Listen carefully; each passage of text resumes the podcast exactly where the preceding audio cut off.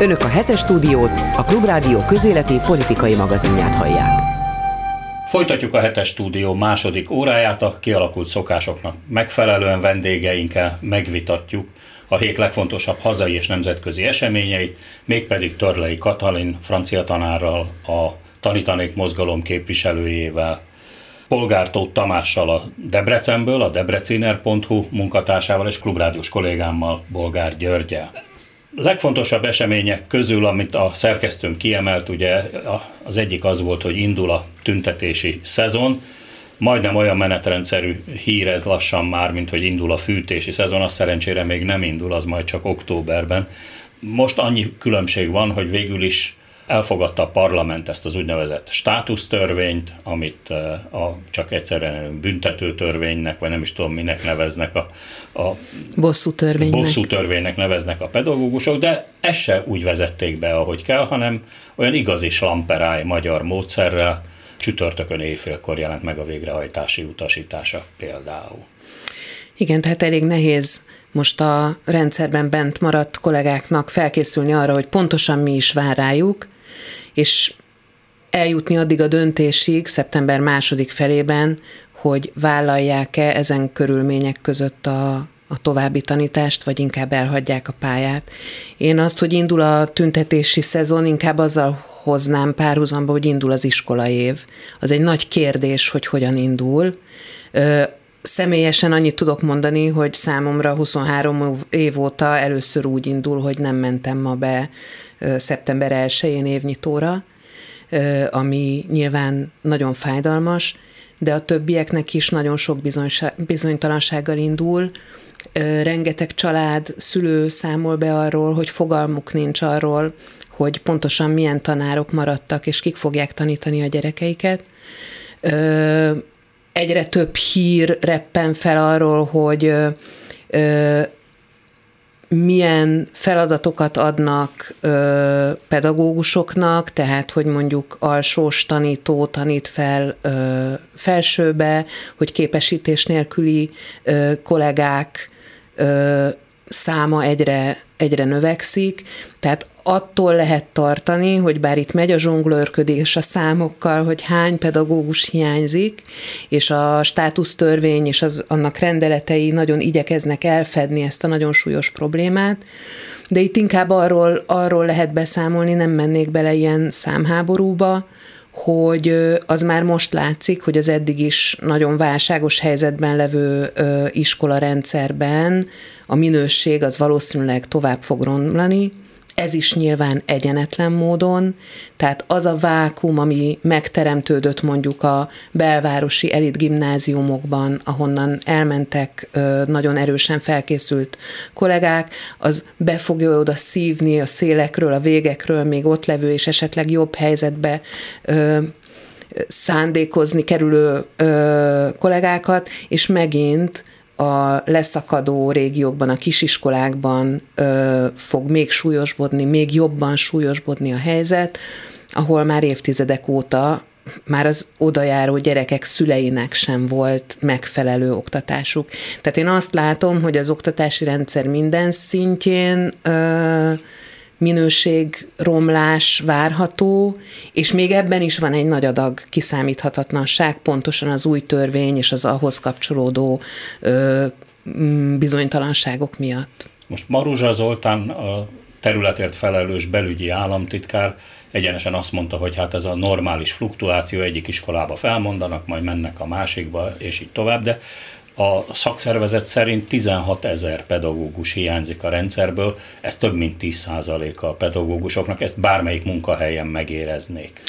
Ezt egyébként évek óta érezzük, tehát a, a, az a küszködés, ami minden év elején van, hogy megfelelő végzettségű, szaktudású kollégákat vegyenek fel az egyes iskolák, az most csak még súlyosabb, egyáltalán nem lehet már minőség szerint válogatni a jelentkezők közül, rengeteg a, a nyugdíjból visszafoglalkoztatott, és mondom, pont most olvastam Radó Péternek egy, egy elemző cikkét, hogy tíz százalék százalék fölött van a szakképesítés nélkül dolgozó ö, pedagógusok száma, ez dermesztő adat, főleg külön ö, három tantárcsoportot emelt ki, informatika, természettudományok és nyelvek ö, tekintetében. Ezek mind extrém fontos területek, ahol ezek szerint a, az iskolába járó gyerekek nem kapják meg azt a, ö, azt a felkészültségű pedagógust, aki segíthetné őket a, a, az előrehaladásban. Az, hogy a státusztörvényben fel, felemelték a státuszok ö, számának alapjául szolgáló huszonkét kontaktórát huszonnégyre, ezzel közel tíz százalékkal elfedik azt, hogy mennyi ö, kolléga hiányzik. Itt tényleg most az a kérdés, hogy azok a pedagógusok vannak-e ott a, az intézményekben, akikre szükség van, illetve hogy kinek mit kell tanítani. Látjuk pontosan a pedagógus csoportokban a segélykérő kérő üzeneteket, hogy megkaptam a természettudomány tantárgyat, hogy kéne ezt csinálnom, mondja mondjuk egy teljesen más szakos kolléga, akinek nincs más választása, vagyis hát én mindig azt mondom, hogy kéne, hogy legyen választása, ezeket a dolgokat vissza kéne utasítani, de nem mindenki teheti ezt. De még meg. A fővárosban még csak-csak meg lehet oldani, hiszen van másik iskolába, el lehet menni, vagy elég sokféle állás közül választhat az, aki, gondolom a pedagógus egyébként, ha másért nem a fegyelmezettsége és a rendszeressége miatt szívesen látott ember a munkaerőpiacon. Nagyon keresett munkavállalók de, egyébként a, a felmondó de pedagógusok. Mi a helyzet mondjuk, mondjuk Debrecenben, vagy egy hajdúsági kisfaluban? Egy falusi iskolában. Mit tudtak erről? Igen, nagyon nagy a különbség egyébként. Köszöntöm a, a nézőket, hallgatókat, és köszönöm a meghívást. Uh, nagyon nagy a különbség a debreceni és a, akár csak az agglomeráció iskolái között. Debrecenben azt lehet mondani, hogy olyan túlzottan nagy problémát a tanárhiány jelenleg uh, nem jelent, de a kisebb Hajdú-Bihar megyei településeken uh, nagyon nagy problémák vannak, és azért sok helyen állandósult már az, ami egyébként az ország más részeiről is hallani, amire te is utaltál az előbb, hogy mit tudom én, mondjuk egy testnevelő tanár lett kinevezve földrajz oktatónak. Tehát ilyenek, ilyenek vannak. Illetve hát folyamatosan küzdenek azzal, hogy, hogy nem tudnak valamilyen pozíciót betöltetni senkivel.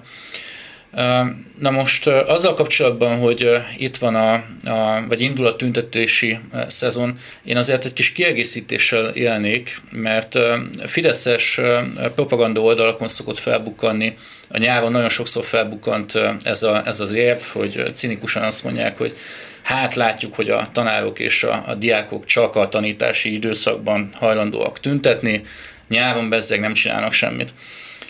Na most egyébként azt vegyük észre, hogy nyáron is voltak bizonyos formái a tiltakozásoknak, csak Debrecenben is tudom például, hogy júliusban virasztást tartottak a, a diákok és a, a velük szimpatizálók, voltak különböző fórumozások, viták, beszélgetések az oktatás helyzetéről, tehát nyilvánvaló, hogy látványos tiltakozás, igazán látványos tiltakozás csak tanítási időszakban lehet kiváltani, mert a szülő mikor veszi észre, hogyha mondjuk sztrájkol a tanár, nyilván akkor, amikor tanítási időszak van, de ettől függetlenül eddig is volt szerintem tiltakozás. Nekem egy, ha tetszik, személyes, nem is tapasztalatom, de mondjuk közvetve személyes tapasztalatom, hogy a legkisebb unokámmal bement az első tanévnyitójára, az első osztályba, közvetlenül Budapest mellett egy jó nevű iskolában. harmincketten voltak. Jó iskola, jó nevű iskola. harmincketten az első, hát olyan, mintha ötven-hatvan évvel ezelőtt lennénk még mindig, és nyilvánvaló, hogy a mai követelményeknek nem lehet megfelelni úgy, hogy harminckét gyerekkel foglalkozzon egy tanító. Ez, ez önmagában abszurdum. A másik pedig, ami eszembe jutott, megint csak közvetve az oktatásról, hogy a napokban elég nagy visszhangot váltott ki, hogy Lázár János sok mindenért, de közlekedést ért is felelős miniszter valahova azt nyilatkozta, hogy miután felszólította a mávot, hogy azonnal javítsa ki a Budapest-Hegyeshalom vonalat, mert ugye ez nem lehet, hogy harminc-valahány kilométeren keresztül sebességet kell csökkenteni, mert tönkrement a pálya, tehát azonnal harminckét milliárd, azt mondták a MÁV vezetőjét, sajnos ennyi momentán nincs a kasszában, úgyhogy tessék elintézni, hogy erre Lázár azt mondta, hogy az nem lehet, hogy egy nyolcszáz milliárdos büdzséjű vállalatnál, szervezetnél, cégnél ne találjanak most harminckét milliárdot, ha nem tudnak, tegyék le a lantot. Na most tegyük hozzá, hogy ugye a MÁV is tudjuk, hogy nagyon hosszú évek vagy évtizedek óta állandó forrás, készpénz és nem készpénz, mindenféle pénzhiánnyal küzd, nem is tud felújítani elegendő vonalat, és sok más probléma. Nincsenek mozdonyok, ki kellett vonni, le kellett állítani, vasútvonalakat, hát mindezt Lázár János. A, a, igen. a, a múzeumban való mozdonyok, igen, azok járnak de egyelőre a, előbb, majd meg a, a vonalakon. Na a lényeg, hogy direkt megnéztem, hogy mennyi is a jövő évi költségvetés kiadási főösszege. negyvenezer milliárd hétszázötvenöt millió, vagy negyvenezer milliárd hétszázötvenöt millió forint, de hát lehet, hogy most éjszaka már ezt is módosítani fogják, tudjuk, hogy minden második nap módosítgatják, de azért nagyságrendileg nyilván ennyi marad. És azt is megnéztem, hogy ebben az évben ugye tíz százalékkal emelték a pedagógusok bérét, erre a kormány hatvanhét egész öt milliárdot szánt. De azt mondja, hogy többet nem tudunk emelni, amíg Brüsszel pénzt nem ad. Na most én akkor azt mondom, hogy a nyolcszáz milliárdnak, ami a MÁV költségvetése, négy százaléka harminckettő milliárd, amit azonnal igenis meg lehet találni, vagy tegyék le a lántot. A negyvenezer milliárdnak hány százaléka volna nem a tíz, hanem a negyven százalékos béremelés? Hát számoljunk inflációval, mindennel, vastag legyen a ceruzánk, már nem hegyeztük ki. Tegyük föl, hogy háromszázötven milliárdot kéne rákölteni. Az kevesebb, mint egy százaléka a jövő évi költségvetési kiadásoknak. Aki nem talál most azonnal ennyi pénzt azt a pedagógusoknak, tegye le a lantot. Igen, ezzel egyetértek, ehhez képest nem lant letétel van, hanem csoportösszevonás, bűvészkedés, és e megint egyre ellenségesebb kommunikáció, úgyhogy valóban azt gondolom, hogy, hogy nincs okunk nem tovább folytatni a tiltakozást, a tiltakozási folyamatnak viszont csak egyetlen egy kis része az utcai demonstráció. Azokból is lesznek, de amit felismertek a, az oktatás területén tiltakozó szervezetek, a diákok, a szülők, a Tanítanék mozgalom, de más pedagógus szervezetek is, hogy valószínű, és hát ezt már látjuk, hogy további hosszas küzdelemre lesz szükség, és ehhez hálózatosodni kell. Tehát erről szóltak a már nyáron is elkezdett fórumozások, országjárások, amiket a, a diákok is elkezdtek, erről szól a Tanítanéknek az erre az évre szóló terve. Nyilván lesznek utcai demonstrációk is, előre eltervezettek, illetve a, a, a tüntetés az egy olyan műfaj, hogy időnként reagál egy-egy, egy-egy helyzetre, azt nem mindig lehet előre kiszámítani, de Ö, azt hiszem, hogy mindenki rájött, hogy a, az összefogásra és a, az országos terjeszkedésre kell tennünk a hangsúlyt. A magas csoport létszámokkal kapcsolatban mindenképpen érdemes szerintem megjegyezni, hogy amikor a, a pedagógusok és az oktatás helyzetének ö, ö, romlása van terítéken, akkor, akkor gyakran megfeledkezünk arról, hogy ez nem csak a tanárokat jelenti, és nem csak az iskolákat jelenti, hanem mondjuk az óvodapedagógusokat és az óvodákat is jelenti. Debrecenben éppen tegnap tartottak közgyűlést, ahol szokás szerint gyakorlatilag menetrendszerűen arról döntöttek, hogy számos óvodai csoportnak a, a maximális létszámát, ugye huszonötben maximalizálja a csoport létszámot a, a törvény, de ettől fölfelé öttel el lehet még térni külön közülési döntésre. Számos csoport esetében hoztak ilyen döntést, tehát száz valamennyi extra gyereket helyeznek így el debreceni óvodákban. Na most ezt ki lehet számolni, akkor hány óvoda hiányzik? Hát hány óvoda, és akkor ezekben a megemelt létszámú csoportokban hogy nagyon sok boldogulni? Helyen egy szakképzett óvónő dolgozik, és a műszakja második részét már a dajkákra kell bízni, mert nincs szakképzett óvodapedagógus. Sem. Holott a, a az óvodák és az óvodák módszertana volt az egyik komoly sikertörténete még az elmúlt éveknek. Az egy nagyon jól működő szisztéma volt, nagyon jól képzett szakemberekkel, és képtelenek a fiatalokat bevonzani, mert mert nem tudnak belőle megélni, és nem mennek el, illetve azok, akik benne voltak, azok is rákényszerülnek, hogy otthagyják a pályájukat. A beszélgetés elején említette, hogy ez volt az első év, hogy nem ment évnyitóra, anélkül, hogy nagyon intim kérdéseket tennék föl, akkor most mit csinál? Ugye ön egyike volt azoknak a tanároknak, akiket kirúgtak az iskolából. Igen. Mivel foglalkozik? Hát nagyon sok mindennel foglalkozom, több munkahelyem is van. Egyrészt a, a, a Tanítanék mozgalomnak a szervezésében, képviseletében veszek részt, ez nagyon sok időmet veszi el, másrészt pedig két roma egy, esélyegyenlőséggel foglalkozó alapítványnak is munkatársa vagyok, a Romaversitásnak, ahol roma fiatalokat mentorálunk, hogy bekerüljenek a felsőoktatásba, illetve hogy ott meg is tudjanak maradni, illetve a Polgár Alapítványnál is ö, dolgozom munkatársként, úgyhogy ö, ö, egyáltalán nem pa- panaszkodhatom, ö, nagyon sok munkám a van. A tanításnak akkor nem fordított egészen hátat. De. Igen? Tehát itt nincs tanítási tevékenység. Uh-huh.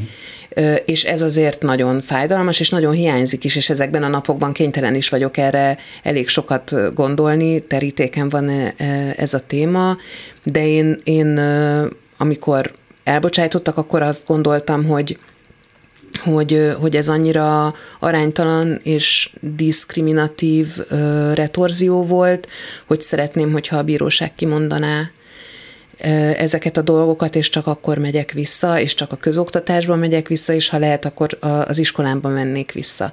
Na most, hogy ez megvalósulhat-e még az én aktív életemben, az egy nagy kérdés, mert a, a bírósági procedúrák eléggé el tudnak nyúlni. Ez még, a, ezt még a munkaügyi bíróságok is elég lassan dolgoznak. Igen, szerint. igen.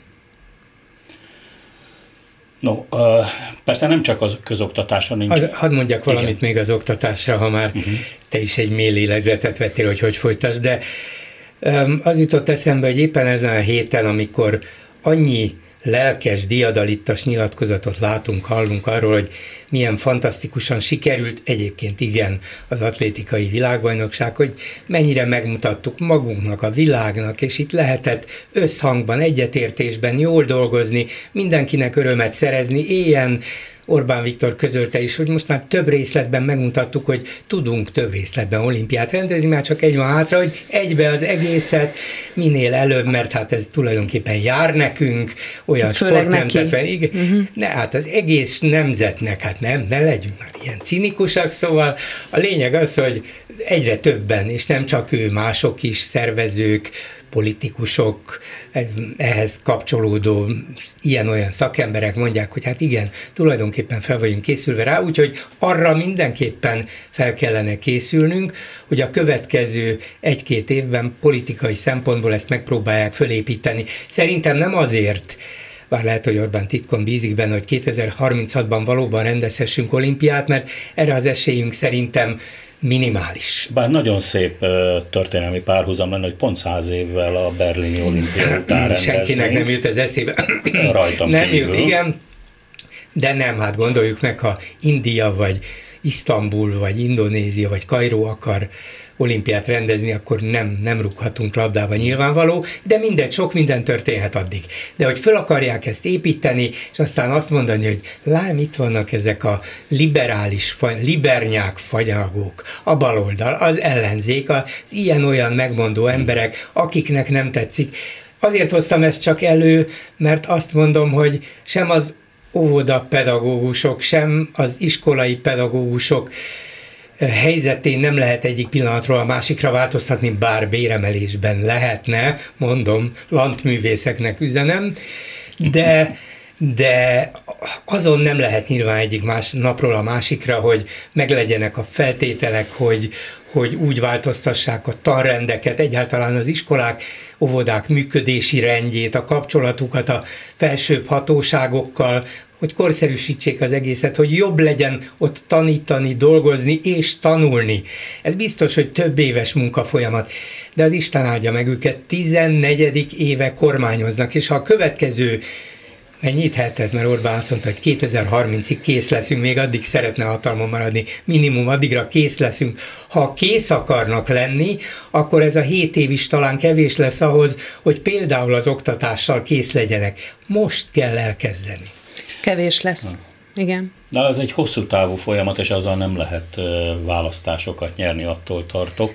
Illetve az a probléma... Hardi Mihály politikai tanácsadót hallottam. Nem, egész egyszerűen csak már olyan sokszor térünk erre vissza, hogy mind az egészségügyen, mind az oktatás bajaival, ugye magánemberként vagy izolálva családokként szembesülünk, tehát nincs egy közösségformáló ereje, ezért politikailag nem túl érdekes a vezetés számára, míg amikor az, az internetadó elleni tüntetésen ugye több tízezrek voltak kinn az utcán, akkor rögtön észbe kaptak és visszaszívták a dolgot. Egyébként pedig azt gondolom, hogy először az országot kellene rendbe tenni, és utána kellene fantáziálni különféle olimpiák rendezéséről, majd hogyha a kétszámjegyű utaknak nem csak az autószerelők örülnek, mert szétrázza az összes autót, hanem az országban működőképes vasút, út, iskola, egészségügy lesz, majd akkor kellene az ötkarikás játékokról beszélni, addig le fog zögykölődni legalább az ötödik karika, még egy Audiról is, és marad csak négy, na mindegy, szóval. Egy, egyébként ez, ez érdekes, ah. hogy, hogy valóban így van, hogy először rendezünk Forma egyes futamot, meg most már lassan MotoGP versenyt is, mm. mint hogy rendbe legyen téve a magyar úthálózat, és először akarunk olimpiát rendezni, mint hogy a, a magyar, áll, magyar emberek egészségügyi állapota rendben lenne téve. Amúgy pedig hát az országban minden rendben van, hiszen ezt megmondta egy hozzáértő amerikai eh, televíziós személyiség is, Tucker Carlson, aki megnézhette az üzbég és a kirgiz elnök társaságában a miniszterelnöki palota erkélyéről, mert nem kolostor, palota, a várból a tűzijátékot, ő ebből azt a következtetést vonta le, hogy itt minden rendben van. Nem tudom, hogy sikerült. Egy Gyurival tudom, hogy mi mind a ketten hivatalból megnéztük ezt a A miniszterelnöki színházat. Igen. Igen. Ja, azt, azt hittem, hogy ti is ott voltatok. Én a tűzijátékot sem láttam. Eddig nem mertem bevallani. De ez, ez, ez a másnak tudható be. Szóval ebben az országban tulajdonképpen csak azért kell a gátakat magasítani, hogy a tej meg a méz át ne csapjon rajta. Ez derült ki ebből az interjúból. Hát messziről nézegető ember, de még a turisták is gondolhatják azt, hogy itt minden rendben van. Tehát akik megnéznek egy csodálatos tűzijátékot, én sem láttam, nem vagyok egy tűzijáték kedvelő, vagy akik egyszerűen csak ellátogatnak Budapestre, és nem néznek egy picit se a belső kerületeken túl, azok gondolhatják azt, hogy itt minden rendben van. Csak hát a napi tapasztalata mindazoknak, akik itt élnek, akik itt járatják iskolába, óvodába a gyerekeiket, akik itt kényszerülnek orvosi ellátást igénybe venni, ha, ha bekerülnek, vagy akik egy kicsit körülnéznek, hogy mi van a hajléktalan emberekkel az utcán, hogy mi történik a... a szegregált hát roma gyerekekkel. A külföldinek minisztere nem ez, javaslom, hogy a Péterfébe vagy a János kórházba kerüljön ezt, a traumatológiára. Ezt ezek az emberek nem látják, és nagyon könnyű akkor az állami propagandát megtámogatni egy-egy ilyen hangzatos kijelentéssel. Én jobban szeretem a tapasztalataim alapján megítélni, hogy milyen helyzetben van az ország, még akkor is, hogyha az én tapasztalataim egyébként relatíve még a jó tapasztalatok között vannak. Én egy szerencsés helyzetben élő asszony vagyok. Tucker Carlsonnak most muszáj volt valamit kompenzálni, azért ne felejtsük el, hogy az em cé cé Festen még kicsit betámadta az illiberalizmust, úgyhogy most muszáj volt egy kicsit megvédenie ezt a, ezt a rendszert. Minden esetre volt még egy érdekes mellék útja ennek az interjúnak. Nem is biztos, hogy mellék, mert, mert akkora nagyra földagasztották, duzzasztották, hogy miközben maga az interjú tartalmilag a magyar közönségnek valószínűleg nem is mondott semmit. Vagy semmi nem plusz. Is nekik szólt. Igen, Igen de, de azt a magyar közönséggel megpróbálják elhitetni, hogy jöttek az első nap, már huszonöt millióan látták. a Tucker Carlson Orbán interjút. Már ötven, már hetvenöt, már száz milliónál is többen, most már száz húsz milliónál is többen. Hát én is azt mondtam először, hogy hát ez tényleg fantasztikus, de aztán elkezdtem gyanakodni, hogy hogy is lehet ez, hogy ennyi és naponta még tíz és tíz milliók nézik, aztán elkezdtem utána nézni, hogy néhány nappal, talán egy héttel előtte Trump elnök adott egy ugyanilyen interjút Carsonnak erre a bizonyos volt Twitterre, ma X nevű közösségi hálózatnak, tehát nem televíziónak, bár ez egy tévé vagy videóinterjú, hanem a Twitteren keresztül terjesztik ezt, tehát elvileg milliárdos közönséghez jut el. És Trump azzal büszkélkedett, hogy kétszázhatvankét millió nézője volt az ő interjújának, több, mint a történelemben bárkinek. Na erre az amerikai sajtó is egy kicsit rosszul lett, és összerázkodott, és azt mondja, nézzük csak meg, hogy hogy is van az. Hát úgy van, hogy a Twitterre kirakja Carlson, bejelenti, hogy az én interjú sorozatom következő epizódja Trump volt elnökkel, vagy hát nem mondják, hogy volt, prezident Trumppal. És ez följön a Twitter használók fiókjára, és aki ránéz, és nem kezdi el az interjút nézni, hanem, hanem csak ezt megnézi, ezt a bizonyos értesítést, az már view-nak, tehát nézőnek számít, nézettségnek számít. A Twitter tehát azt számolja ki, hogy hányan néztek rá Carlson értesítésére. Valóban kétszázhatvankét millióan. Na és mennyi, aki megnézte ebből a Trump interjút, ami mégis Amerikában kell, hogy érdekelje nyilván az embereket, huszonegy néhány millió, azt hiszem huszonhat millióan néz, rengeteg, nagyon sok. De azok sem nézték a... végig, csak azok két másodpercnél hosszabb ideig nézték. Ugyanis van egy olyan szabály a Twitternél, hogy mindenki videónézőnek, tehát aktuális videónézőnek számít, aki kettő másodpercnél tovább kattint rá erre a videóra. Nem is úgy van, mint a televíziós nézettségi mérések, ahol kell valamennyi percnek eltelni, hogy legalább, nem tudom, két vagy három percet néz, és akkor már olyan, mintha végignézte volna a műsort. Kettő másodperc.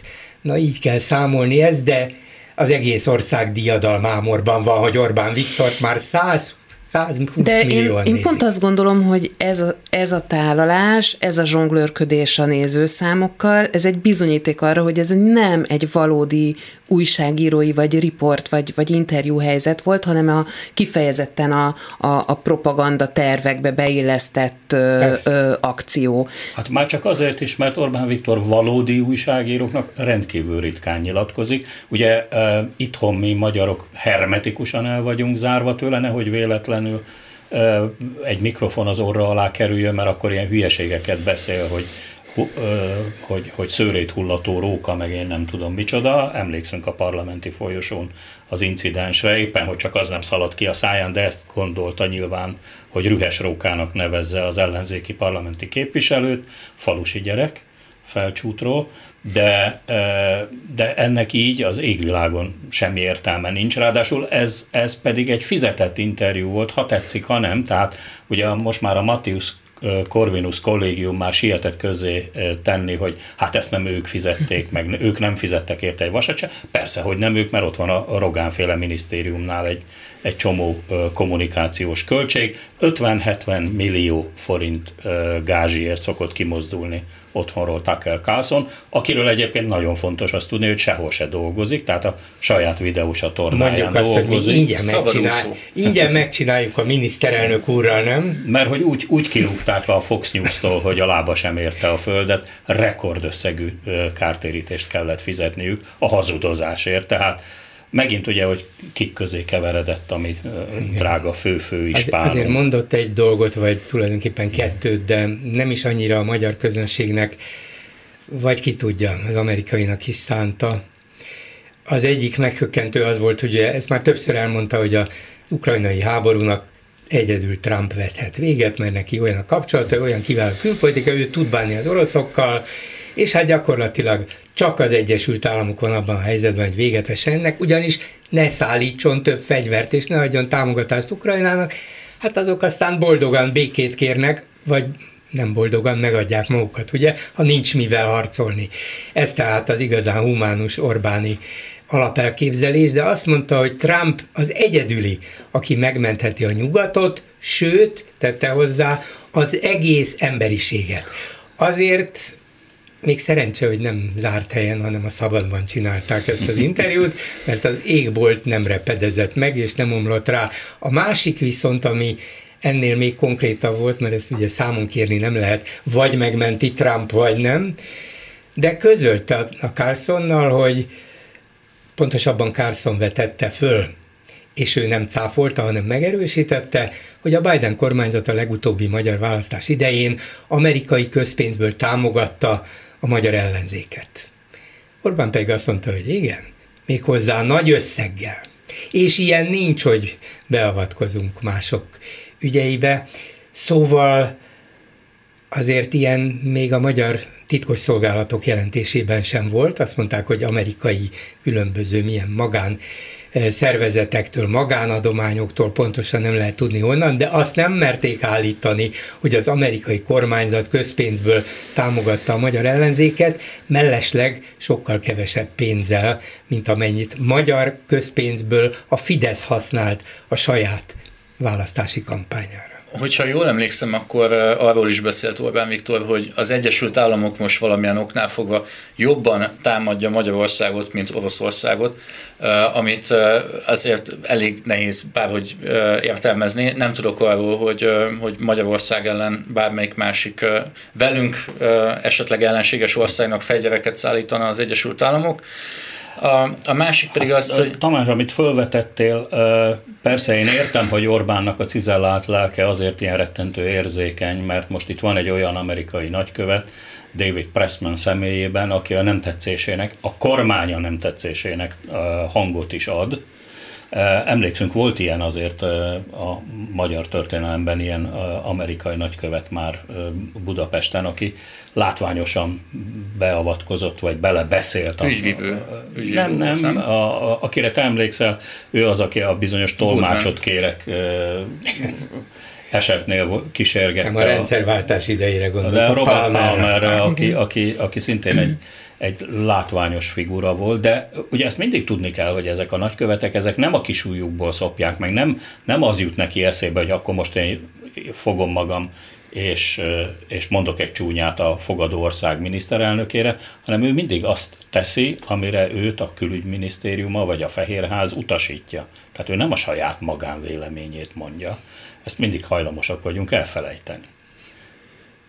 Hát, és közben a magyar kormány média azzal vádolja őt, állandóan így nevezi Biden embere, Biden embere, így miért az előző nagykövet, a Kornstein nem Trump embere volt, annyira, hogy büszkélkedett is vele, hogy a Trump a barátja. Azért nevezte őt ki, akkor nem volt baj, hát Trump egyébként barátjának lenni dicsőség. Köztünk szólva azért az egy nagyon érdekes diplomáciai kinevezés volt, ugyanis egy, egy gyémánt nagykereskedőt neveztek ki, de nagykövetnek olyan volt, mint ahogy a, ahogy a banánköztársaságokban, Közép-Amerikában szokás, egy olyan helyre, egy olyan posztra, ahol nem számít, oda elküldöm a haveromat, aki támogatta a kampányomat egy csomó pénzzel, és aztán majd csinál, amit akar.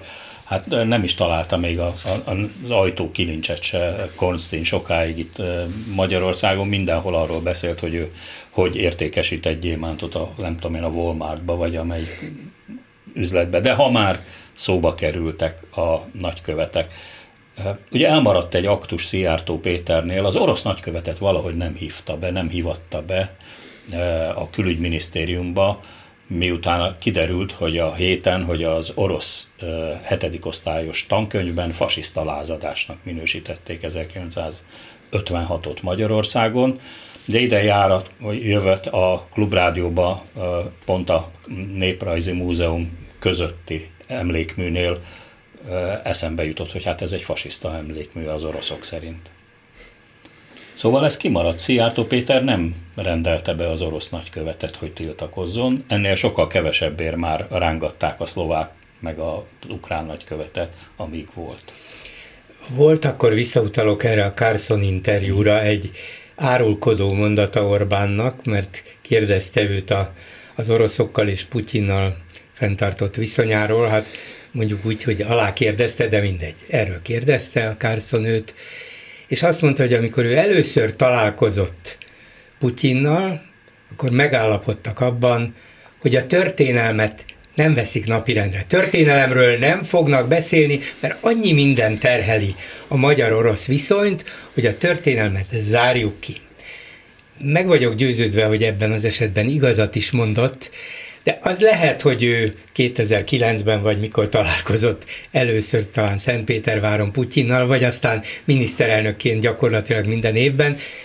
Lehet, hogy ő ezt akkor megfogadta, és abban az időben még talán pragmatikusan elfogadhatónak is lehetett nevezni, bár a jelcini bocsánatkérés után azért nem annyira, ez egy visszalépés volt, amit Orbán elfogadott, de tegyük föl, hogy pragmatikus okokból még akár lehet is rám csendben bólintani.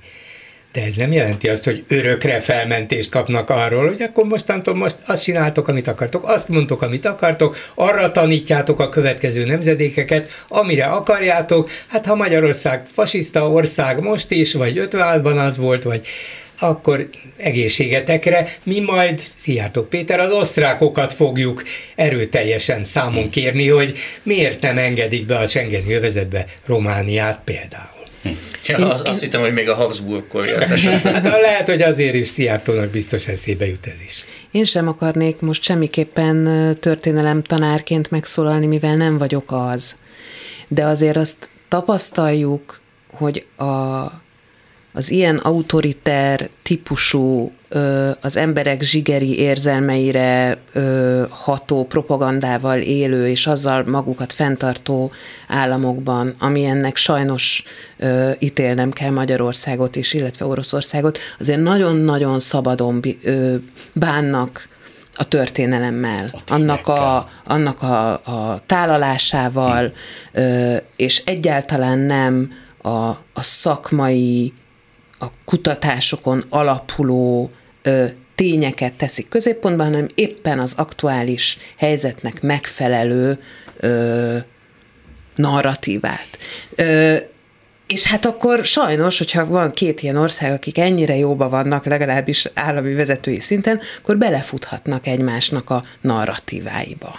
És, és jellemző az is egyébként, megfigyelhetjük, hogy ezek az autoriter, illiberális államok és, és vezetők jellemzően igen összeütköznek a, a, a történelemről alkotott elképzeléseik. Hát gondoljunk csak arra, hogy, hogy Törökországban mai napig divik az az elképzelés, hogy, hogy ők tulajdonképpen egy nagyon jó életkörülményeket biztosítottak a, a magyar embereknek a, a hódoltság idején. Magyarországon hiába a nyolcvanas, hetvenes vagy nyolcvanas években, nem akarok most hülyeséget mondani, Szűcs Jenő bebizonyította már, hogy, hogy nem igaz az, hogy Magyarország volt Európa vérőbástyája, a törökök gyakorlatilag logisztikai okok miatt nem tudtak tovább menni Bécstől. Ennek ellenére pont ez a kormány, amelyik Erdoğannal ápol nagy szoros barátságot, pont ők hozzák ezt vissza a, a történelmi emlékezetbe. Hát, annak idején ugye én tizenegy évet töltöttem a boldogult Szovjetunióban, és ott volt egy olyan vicc, hogy semmi sem olyan kiszámíthatatlan, mint a szovjet történelem, mert állandóan változott. És a, amire Törley Katalin az előbb ö, utalt, az, az abszolút ö, igaz, hogy hát ugye ott a fényképekről retusáltak ki embereket, ö, húsz-harminc éves fotókat kellett újra gyártani, csak azért, mert akkor éppen átírták már megint a, a, a történelmet. Csak ugye az egészben az az izgalmas, hogy közben meg kiderült, hogy az orosz külügyminisztérium, vagy az orosz titkosszolgálatok éppen, hogy szélső jobboldali aktivistákat, meg portálokat támogatnak szerte Európában. Katalinra nézek, a francia Marine Le Pentől, nem minthogyha önnek bármi köze lenne hozzá, de legalább... Csak ki tudom mondani a nevét, igen. Ki tudja mondani a, a, a nevét, a, a, egészen a, a Voxig, meg, meg az á ef déig Németországban, és így tovább. Egy teljes logikai inkoherencia, vagy egy teljes logikai bukfenc az, hogy miközben az oroszok állítólag Ukrajna nácitlanításán dolgoznak, addig Nyugat-Európában mindenütt a nácikat, vagy az új fasisztákat próbálják életben tartani, meg támogatni pénzzel, paripával, fegyverrel. Nálunk is voltak ilyen kísérletek, hát ugye a Györkösféle, nem is tudom milyen hungarista mozgalom, mint kiderült, meglehetősen szoros kapcsolatokat tartott fenn bizonyos orosz diplomatákkal. Hát annyiból legyünk gyakorlatiasak, hogy ennek nyilván nem az a célja, hogy mindenütt a nácik vegyék át a hatalmat, ebben az oroszok talán nem is bíznak, hanem csak az, hogy verjék szét az Európai Uniót. Legyenek elég erősek ahhoz, hogy szétverjék ezt a Nyugat-Európában meghonosított demokratikus rendszert, amely a különböző országokban képes volt arra, hogy együttműködjön. Ez Oroszországnak egy rivális, nem tetszik neki, sem ideológiai, sem politikai, sem gazdasági, sem stratégiai, semmilyen szempontból szét kell verni. Hát ha ehhez a nácikat kell felhasználni, ám legyen, hát mi, mi aztán igazán nem fogjuk megakadályozni, mondják az oroszok, ez a leghatékonyabb módja.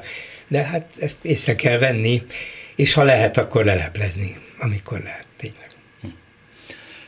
És van egy másik történetünk, ez már szintén itthoni, de Debrecent nagyon érinti. Hogy állnak most az akkumulátorgyárak építésével? Él és virul minden, és megbonthatatlan a kínai-magyar barátság.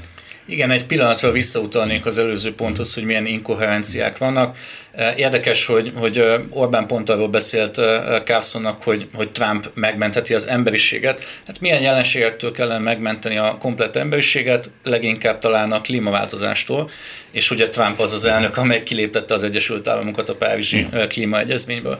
Azért hozom ezt most ide, mert ugye az akkumulátorgyárak mellett is azért érvelnek, hogy, hogy a zöld átálláshoz szükség van ezekre, és hogyha... Az a zöld átállás, ez máshol lesz, nem nálunk a jelek szerint, mert annyi energiára van ehhez szükség, hogy ezt nem tudjuk megtermelni. Igen, Debrecen környékére érdemes ránézni, hogy, hogy akár az elmúlt tíz évvel ezelőtt hogy nézett ki, és most hogy néz ki mondjuk egy, egy műholdkép. Gyakorlatilag lebetonozzák Debrecen egész környékét, egy gyönyörű szép hősziget lesz az egész nyári órákban.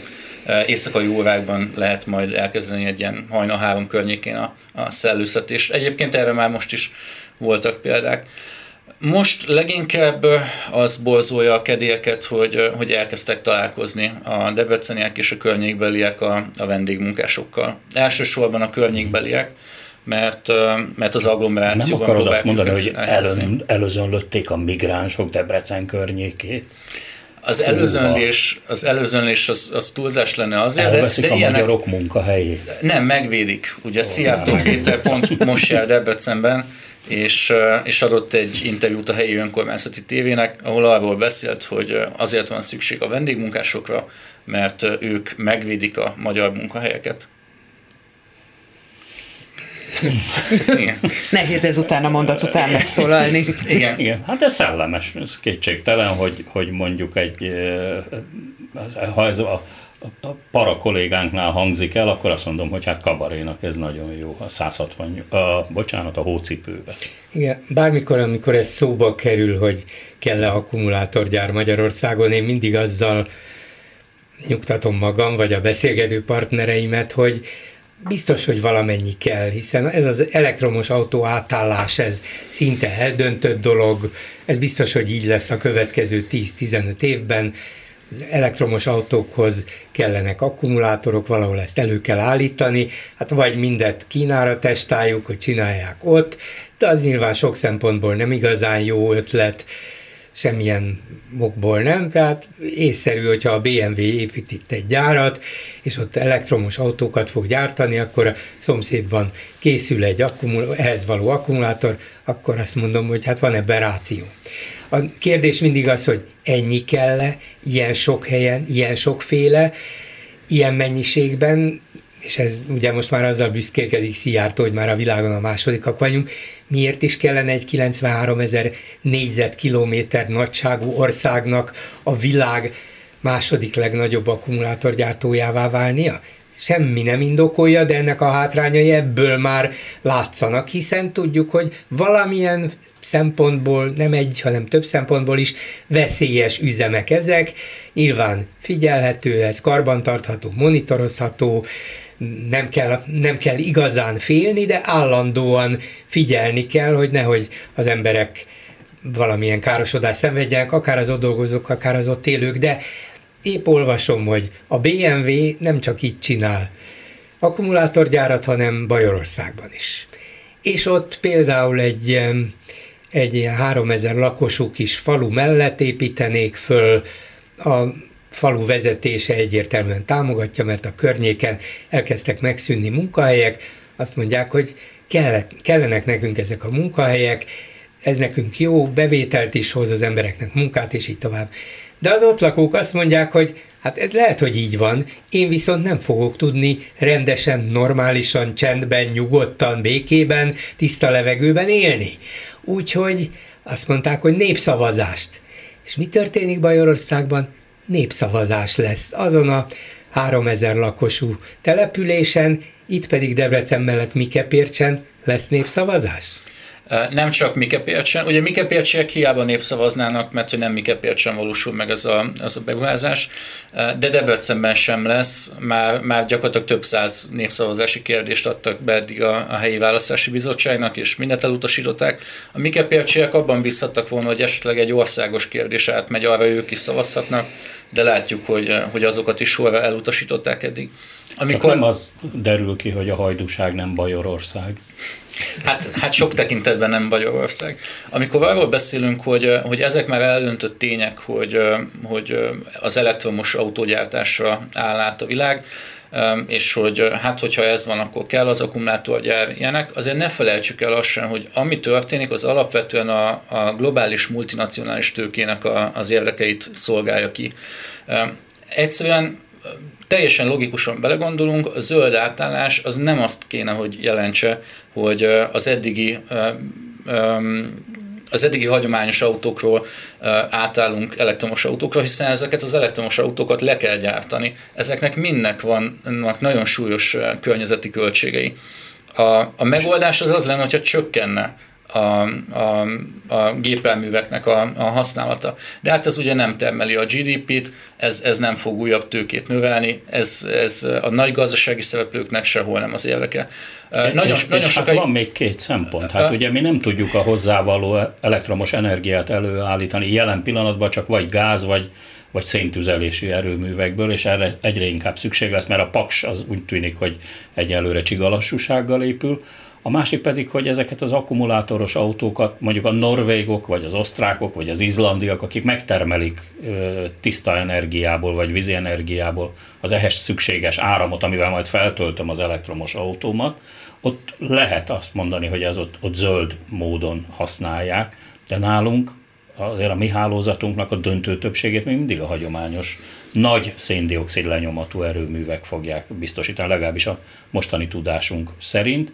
És hát van még egy harmadik kérdés, amire én nem tudom a választ, de tartok tőle, hogy egy ilyen gazdasági monokultúra az megint kiszolgáltatja az országot, és mit csinálunk, ha nyolc év múlva mondjuk olyan fázisba kerül a, a hidrogénüzemű autógyártás, hogy az lesz a jövő. Akkor dobjuk ki az egészet? Mint a lélegeztetőgépeket. Lehet majd sokat darálni. Engem az borzaszt el ezekkel kapcsolatban, ezekkel a, ezzel az iszonyatos nagy léptékű akkumulátorgyárépítéssel kapcsolatban, hogy ugye mindig beszélünk ezeknek a környezetvédelmi vonatkozásairól, vízgazdálkodási, stb. Következményeiről. Egy olyan országban, ahol nagyon oda kéne erre figyelni, és nincs például környezetvédelmi minisztérium. Nem és nem véletlenül. És, és, és, és valahogy ez egy akkora egyensúlybomlás, pont akkor, amikor a, a hangsúlyokat el kéne vinni a környezetvédelem ide, irányába, amitől, ö, amitől tényleg ijesztővé válik ez a, ez a léptékű építkezés. És akkor...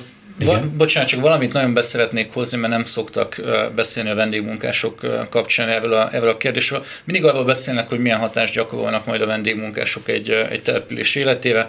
Persze, hogyha, hogyha nagyon rossz megoldással próbálják őket integrálni, vagy sehogy se próbálják őket integrálni, hanem összezárják őket nagy konténervárosokba, akkor, akkor óhatatlanul ott elő fognak fordulni komoly társadalmi feszültségek.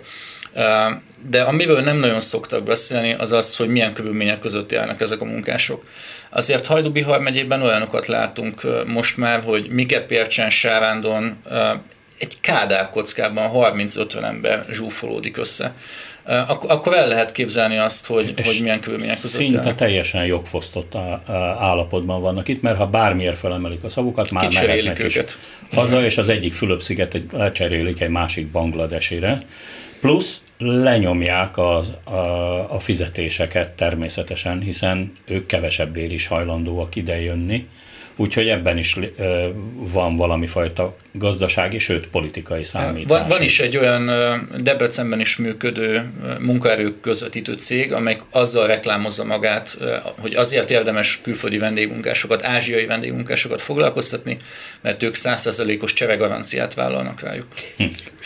Ez elég szépen hangzik, mint egy ilyen áruházi terméknél. Igen. Na de hogy azért legyen valami szép is a végére, és akkor szonáta formában fejezzük be a beszélgetést, vagyis az első tételt megismételjük a végén. Hát lehet, hogy az hiányzik ezeknek a vendégmunkásoknak, hogy Orbán Viktor hét bölcsességét nem írják föl nekik a falra, esetleg az anyanyelvükön, nem úgy, mint egy csepeli gimnáziumban, ahol ugye Orbán Viktor aranyköpéseiből rögtön egy gyűjteményt tettek ki a falra.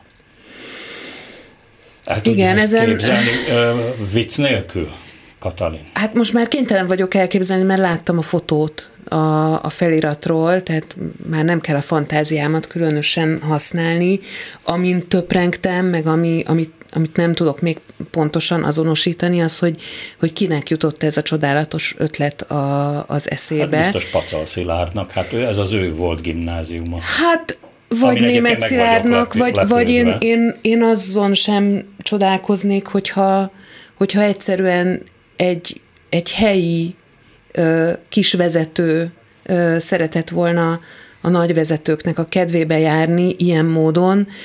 Látjuk, hogy milyen gyorsan harapódzik el ez a fajta viselkedés is, és a, az öncenzúra is alacsonyabb szinteken, ahol ezek a, az éppen picike kis hatalmat kapó emberek fölfelé rettenetesen alázatosak, lefelé pedig hát kellőképpen kegyetlenek.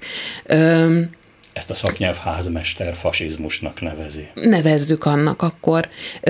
De tényleg, tehát hogyha egy ilyen megtörténhet, hogyha ott a, a helyi közösség ez ellen nem lép fel, akkor, akkor most már tényleg az a világ fog eljönni, ahol, ahol a, a koronás címer és az esetleges feszület mellé a laikus iskolákban még kiteszik majd Orbán Viktornak az arcképét.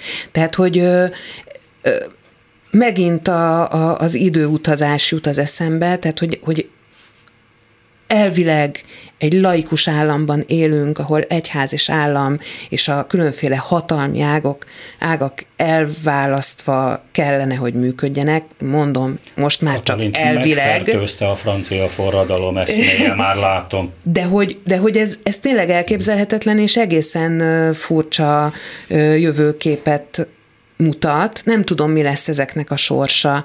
Tehát ö, én csak azt tudom mondani, hogy az egy nagyszerű dolog, hogy ö, láthatóan nagyon szépen felújítottak egy iskolát. Ö, kérdés, hogy ez, e, ezt miért nem teszik meg mondjuk ö, nyírségi kisfalvakban is, ö, de hogy, hogy ha ez ellen a helyi közösség nem lép fel, és nem kérik ki magának, hát akkor, akkor az még egy bizonyíték arra, hogy elég elkeserítő országban élünk. Én, én nem tudom, hogy miért álltak meg egyébként ezen a szinten Csepelen, hát számtalan idézet van még Orbán Viktortól, amit, amit föl lehetett volna hozni. Én most gyorsan kikerestem egyet, mobilról olvasnám fel, hogy pontos legyen. kétezer-nyolcból származik egyébként egy, egy nagyon aktuális idézete miniszterelnök úrnak. A miniszterelnök csere a megoldása a forintválságnak. Akár ezt is ki lehetett volna írni. Innen már csak egy lépés egyébként, hogy lovasszoborra gyűjtsünk Orbán Viktor számára Csepelen.